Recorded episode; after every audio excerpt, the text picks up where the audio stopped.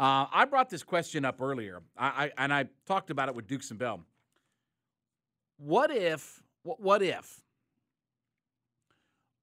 when Mike Budenholzer left the organization and they decided to go with Lloyd Pierce and bring him in from Philadelphia and all that good stuff, what if they'd have gone with Taylor Jenkins, if they would have promoted Taylor Jenkins, who was on Budenholzer's staff with the Hawks? He'd been here for five years.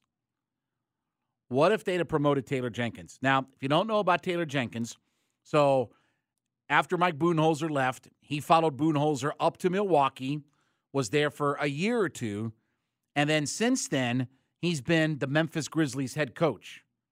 You know, the Memphis Grizzlies, who are thirty-five and twenty-two right now and sitting in number two in the Western Conference, and obviously they've got themselves a star player in Ja Morant, and they've been good for a couple few years now.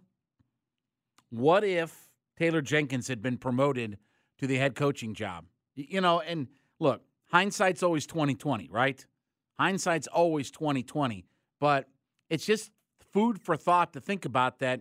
You know, we had a guy here on our staff that has turned out to be a really good coach, not just Mike Budenholzer, who's now a championship coach, but a guy like Taylor Jenkins who's doing really good things. And by the way, by the way, too, their roster is age-wise younger than the Hawks, and from an experience level is younger than the Hawks.